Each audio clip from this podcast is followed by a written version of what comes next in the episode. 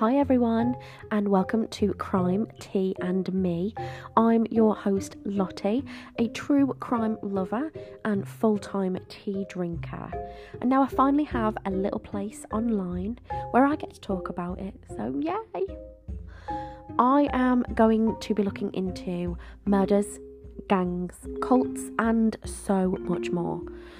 So if you're bonkers about Bonnie and Clyde, or you're mad about Manson, then go grab a cuppa and let's get started.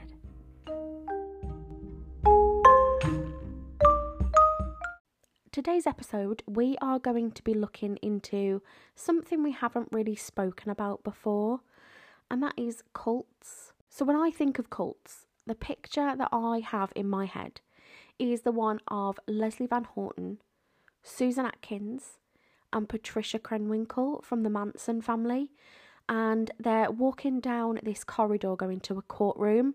They have this really weird look of just utter devotion to Manson in their eyes, and they also have this really weird creepy smile, and that smile sort of carries on with other cults. So then the other cult that I think of is the End of the World cult, and that was run by Wayne Bent.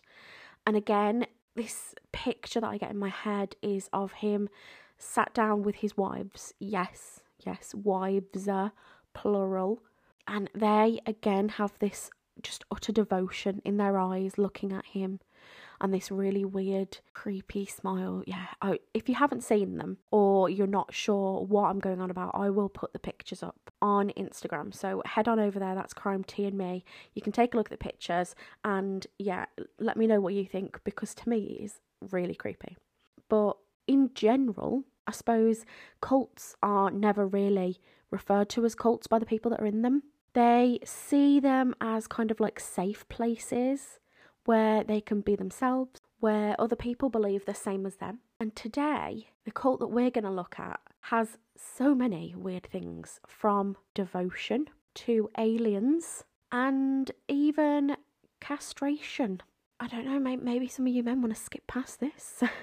But for now, go grab yourself a cuppa. And if you're like me, get some biscuits, because I've got some. And let's get started looking into Heaven's Gate.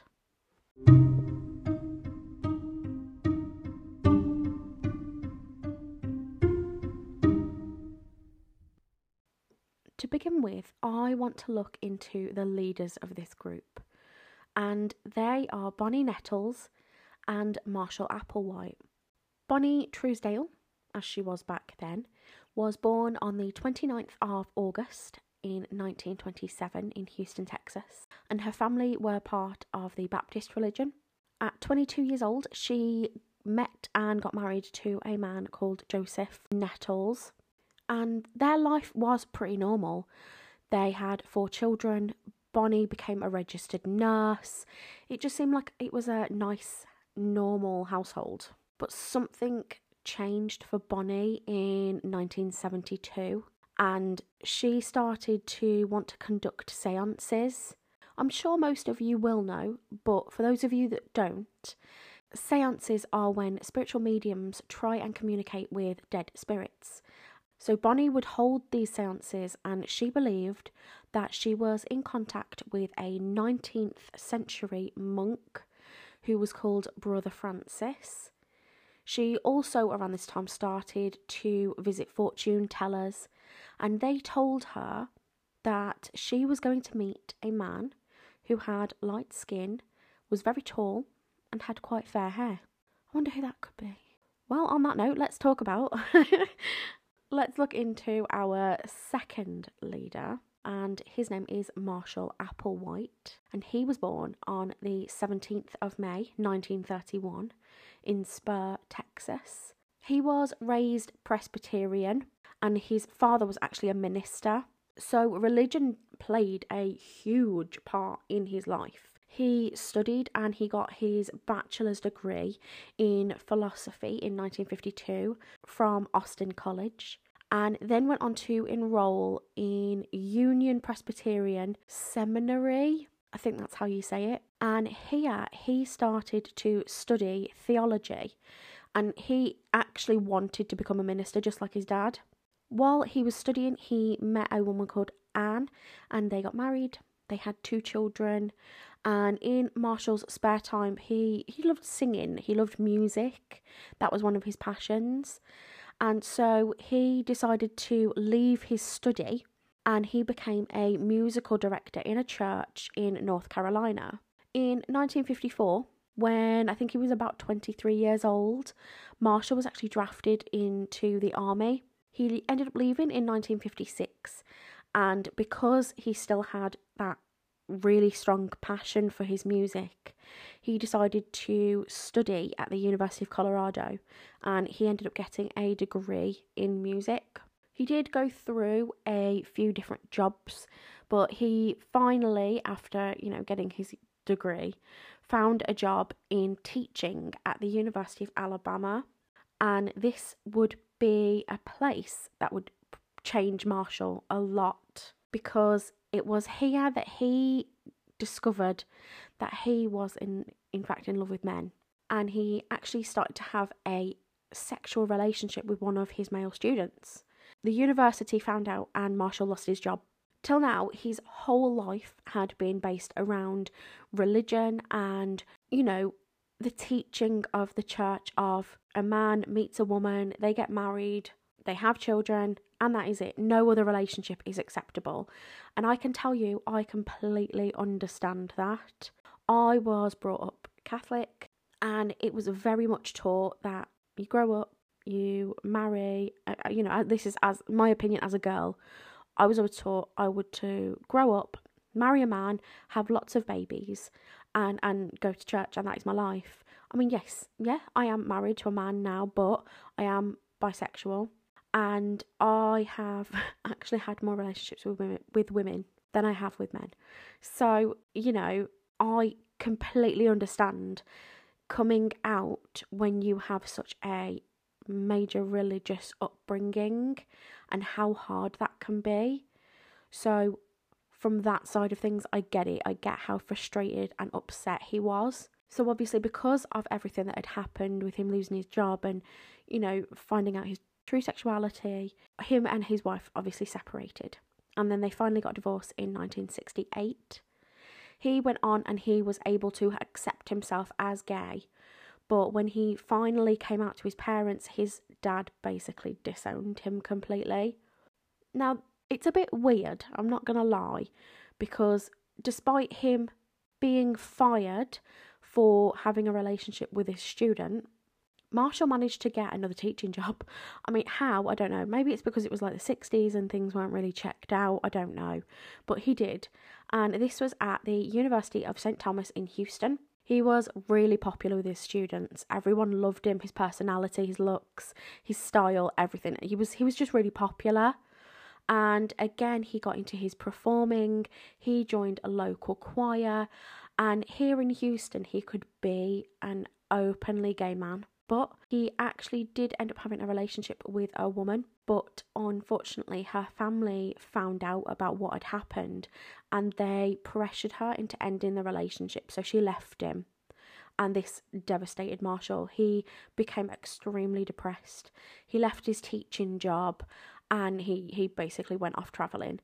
So some sources for this, or I, you know, I just want to be open with you and honest. Some sources that I have found say that the reason that Marshall was so depressed was not because his relationship with this woman ended. It was because yet again he had had another sexual relationship with one of his male students, and again the university had found out.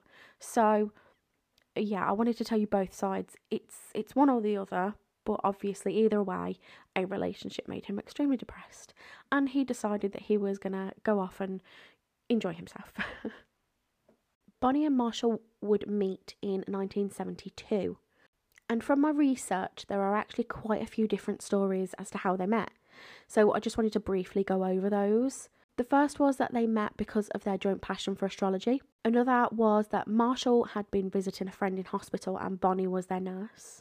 And the other story that I found was that Bonnie's daughter said that she was working in a theatre with Marshall, and he had been teaching a children's drama group, and one of the children had been hurt, and he basically took them to hospital, and Bonnie was the nurse that looked after them. But whatever story is true, Bonnie and Marshall met. Now, Bonnie did have a very big passion for astrology, and she ended up doing an astrology reading for Marshall. And in this reading, she said that they were extremely spiritually connected. And from that moment, they became inseparable. So much so that by New Year's Day nineteen seventy-three, they ended up running away together. So Bonnie left her job, her husband, her children, and ran away with this man who she had this connection with. During the first year, Bonnie and Marshall focused a lot on reading religious passages. They started studying saints, they read the New Testament, and Marshall was also reading a lot of science fiction books. They began to have their own belief system, and I kind of want to explain it in a way that makes sense in my head, so hopefully that makes sense in yours. But it's It's kind of like if you got the Christian Bible and you mixed it with the Sci-Fi Channel, and you kind of get the gist of it. They wrote that Jesus was going to be reincarnated as a Texan. And they also said that they were the people that are referred to in the Book of Revelations as the two, who are meant to be the witnesses of the second coming of Jesus.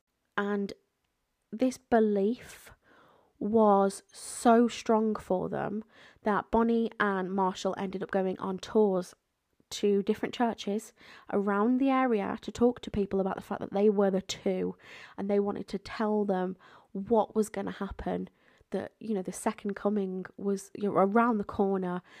And I can just kind of see this going down like a lead balloon with people who are from Texas and go to church. They're not going to believe you at all. In nineteen seventy-four, Marshall was arrested because he'd stolen a rental car. He ended up going to prison for six months. And when he got out of prison in nineteen sixty-four, I think it was, he was finally reunited with Bonnie.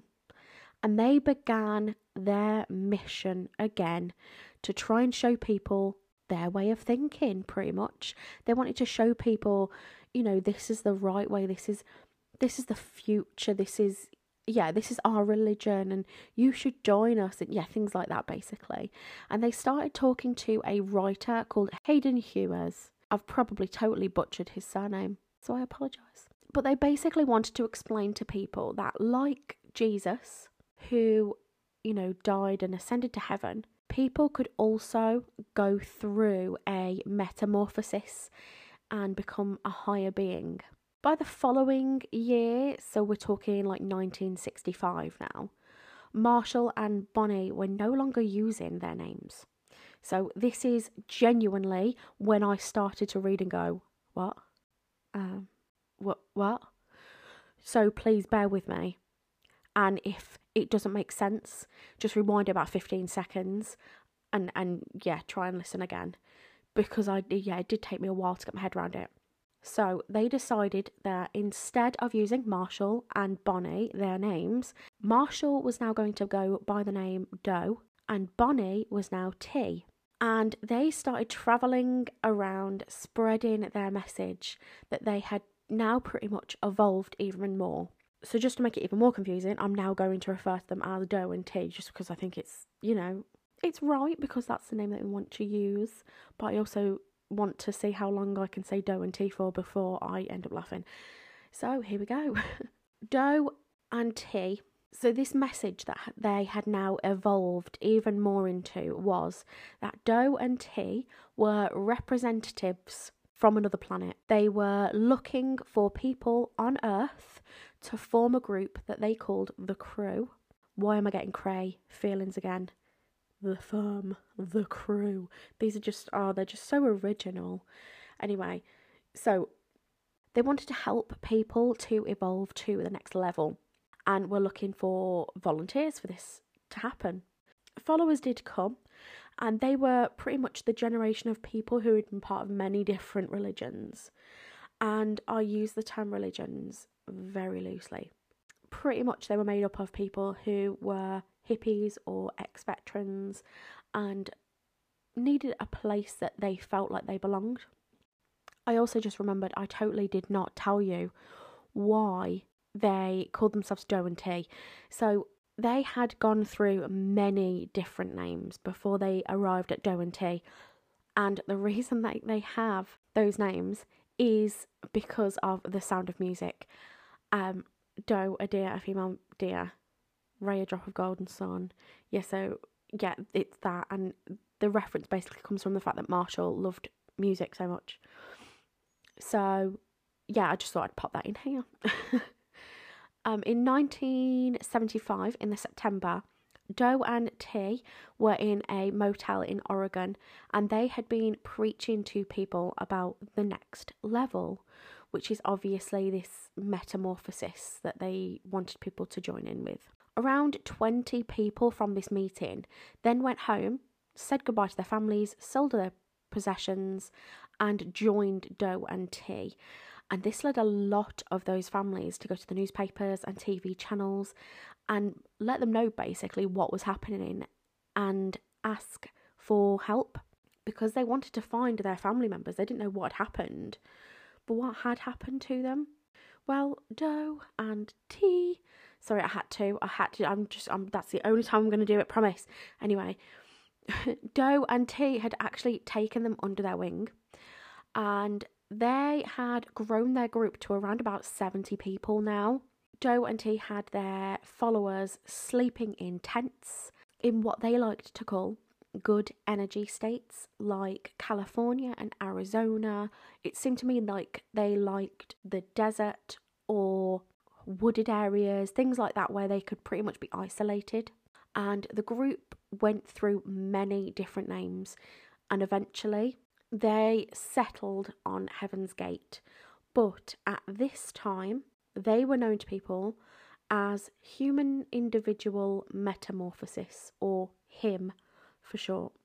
Members who eventually went on to leave the group have spoken about how they were very isolated from normal life, and that Doe and T always seemed to be in a bit of a rush to make sure that everyone was ready to move to the next level at any point. At any point, Doe started to believe that he was related to Jesus, which kind of goes against how the group was started, because originally they were meant to be the two.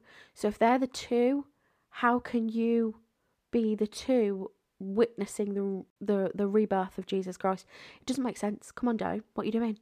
Doe also started to be a lot more controlling over the group. He would ban the use of drugs, and he also banned any sexual behaviour. As I said before, basically a lot of people disappeared. And one of the men who disappeared had a mum called Nancy Brown, and her son was David Moore, and he was involved in the group. And she decided to start a newsletter for all the other families to basically just keep them up with any information that she had on the group. A member of the crew, or him, should I say, had gone to see their family, and they saw this newsletter. They stashed it away and they took it back to Doe and T. And Doe said that Nancy was a force of evil who was from the lower levels, and that she was trying to stop people from ascending to the higher level. I can't, I genuinely, I can't, I can't. It's it's crazy. It's genuinely crazy. Now, I have watched a lot of shows and I've read a lot of books about cults because I'm weird and it interests me, because I kind of just want to get into that mentality of how can someone believe someone so much that they're willing to give up everything for them. And to me, this force of evil from the lower levels, it it genuinely rang bells in my head for another religion, let's just say. And this religion has certain words that they use for people that don't basically believe what they believe and then try and talk to their members about it. And that's basically called a suppressive person. And you're classed as a suppressive person if you impede, this is actually taken from them, it is, if you impede the progress of the individuals of the Scientology religion. I use that term loosely, I just want to say.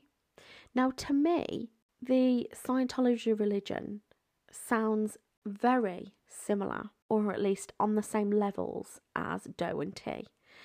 So I think Doe and T probably did look at L. Ron Hubbard's religion for kind of inspiration maybe, but I don't know, that's just my thoughts anyway. Getting back to Nancy, she did eventually receive a call from her son David. Doe and T had realised that if any of the families were reading this newsletter, then it would be possible for them to come and find them and to basically take their relatives away from them, and they didn't want this to happen. So David called his mum and asked her to print in the newsletter that if families promised not to kidnap the members, that he would promise that these families would hear from the members. Now, to me, that is messed up. If you have to ask someone's family not to kidnap them because of their religious beliefs, I think you need to start looking at your religious beliefs. Like, I'm not the only nutter that thinks that, right? Yeah, it's that is not logical. It can't be. Like, oh, they're going to kidnap these people away from us.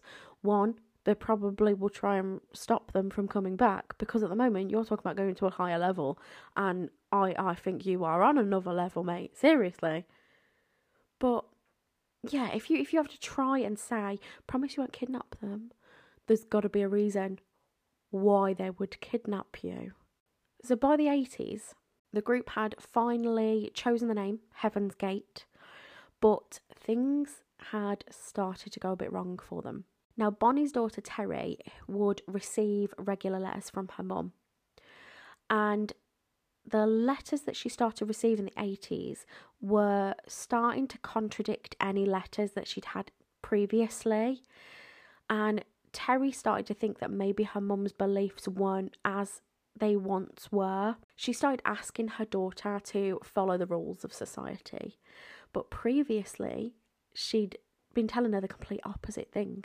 Doe and T had spent their time together expressing to their followers that they were these higher beings and that they couldn't die in this world, that they would be sent to a higher level, and this higher level would take the form of a spaceship. But in nineteen eighty-four, T was diagnosed with brain cancer.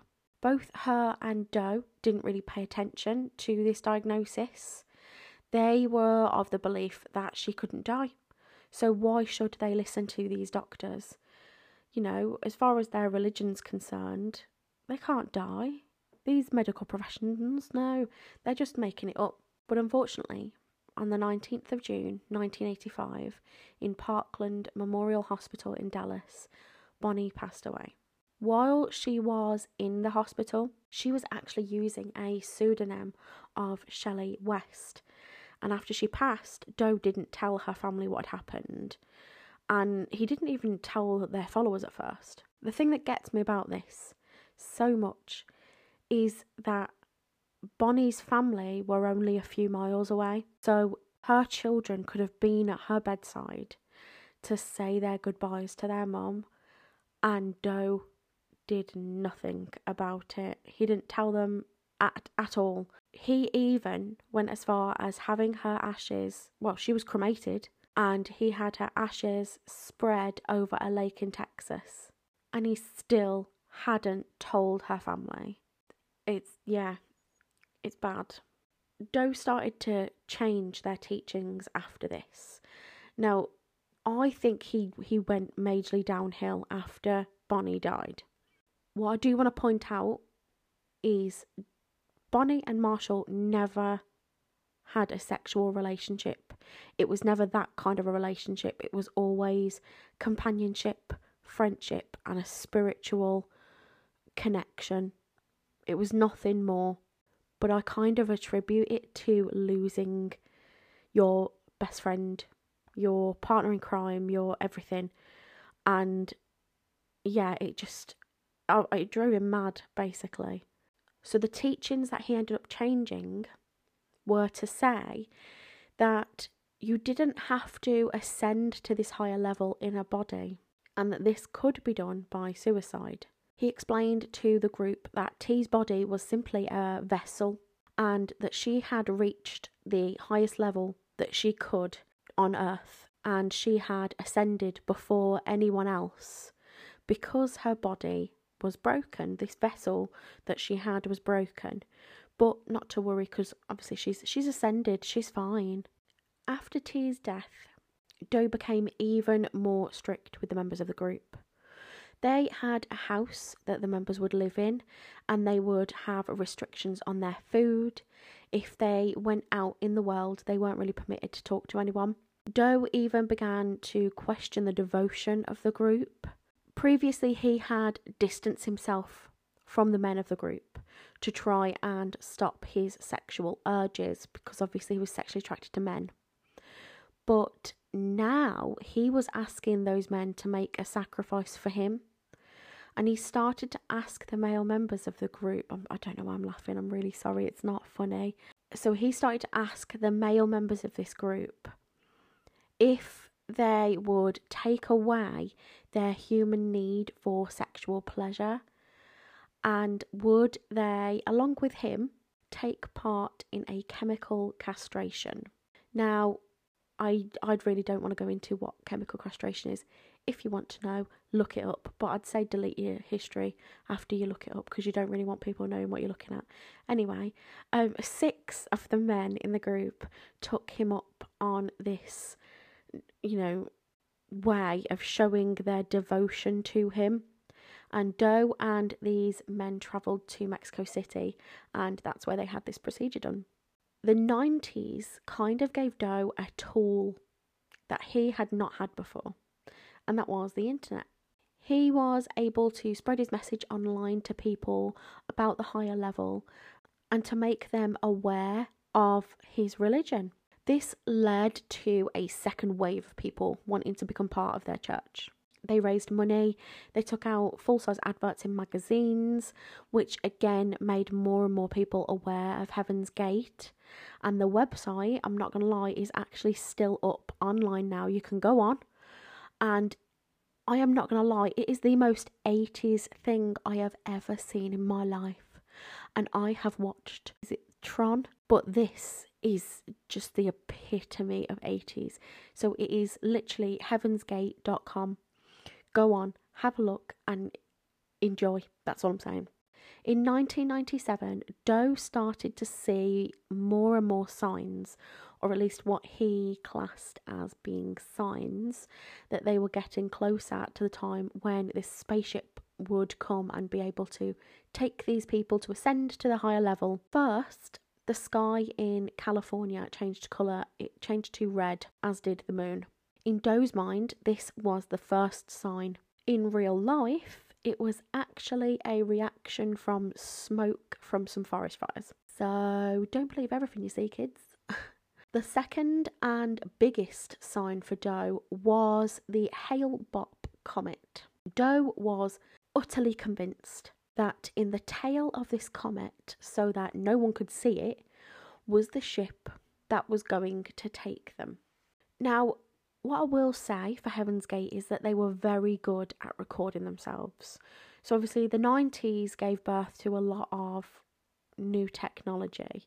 Now, I'm not on about today with like iPhones and things like that. I'm on about like video recorders, and they were the height of fashion. And Heaven's Gate managed to get a video camera, and they would record home movies, and yeah, they, they you know, they were able to put their message out there. So what they started to do was they would record messages to people. And the reason I think this is such a good idea is because it shows the progression of what happened in the group. It isn't just guesswork, like we can actually see it happening.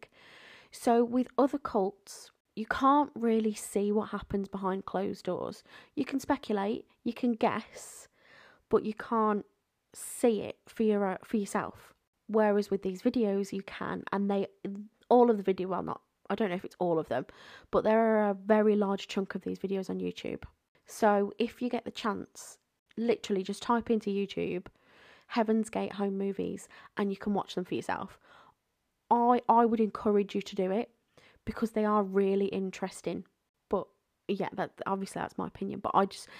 Oh, yeah, if if you're listening to this podcast, obviously it's going to be interesting to you. So yeah, go go on YouTube, have a look, and yeah, you'll you'll see what I mean. In one of these videos, though, Doe talks about returning to distant space, or as some would call it, another dimension. Those are actually his words, and that they will be returning to this place in just a few days. In March nineteen ninety-seven.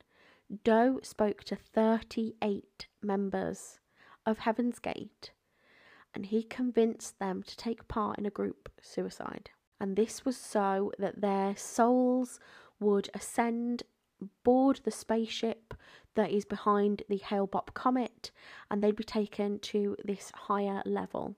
Over the next few days, the members, both male and female, shaved their heads into a buzz cut, so almost like, you know, someone going into the army.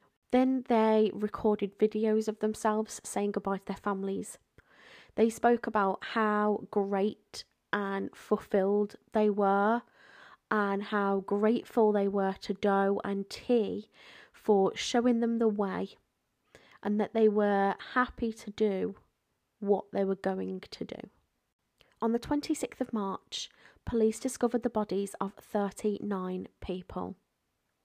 They were all dressed in black t-shirts, jogging bottoms, white and black Nike Decades that were brand new, and they all had an armband on that read Heaven's Gate Away Team. In their pockets, each person had a five dollar bill and three quarters, and what had happened was that in groups of three, each member of the group would take a mixture of phenobarbital mixed with applesauce, and they would then put the plastic bag over their head. Then the next group of three people, once they had died, this this next group would come in.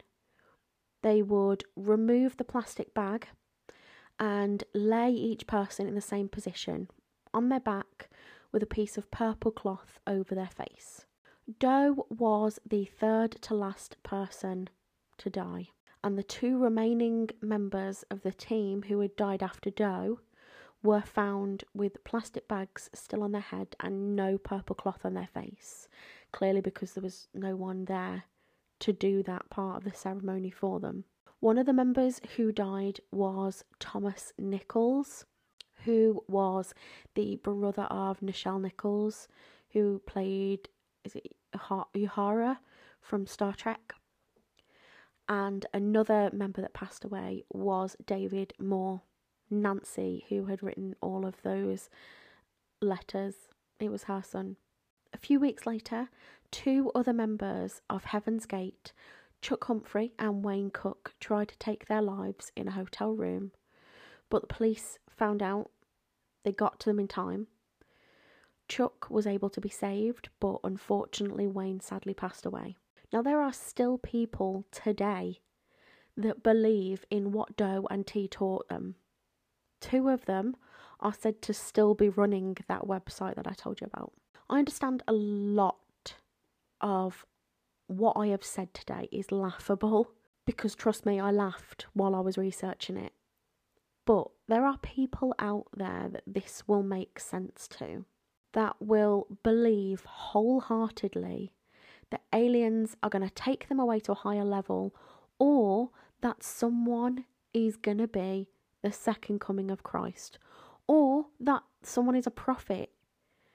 Religious extremism is sadly a part of our lives now, and we see it all the time, all across the world, and it can affect so many people in so many different ways. Thank you so much for listening to today's episode. I am really, really grateful to have you here. If you want to hear more from me, then head over to my Facebook or Instagram pages. They are both called Crime Tea and Me. I would also really, really, really appreciate it if you could give this show a little like and follow, and maybe if you get the chance, give it a little bit of a review. It really helps to grow our little crime family. Our next episode will be with you next Thursday. So till then, go and get yourself a cuppa to recover, and I will see you next time. Bye.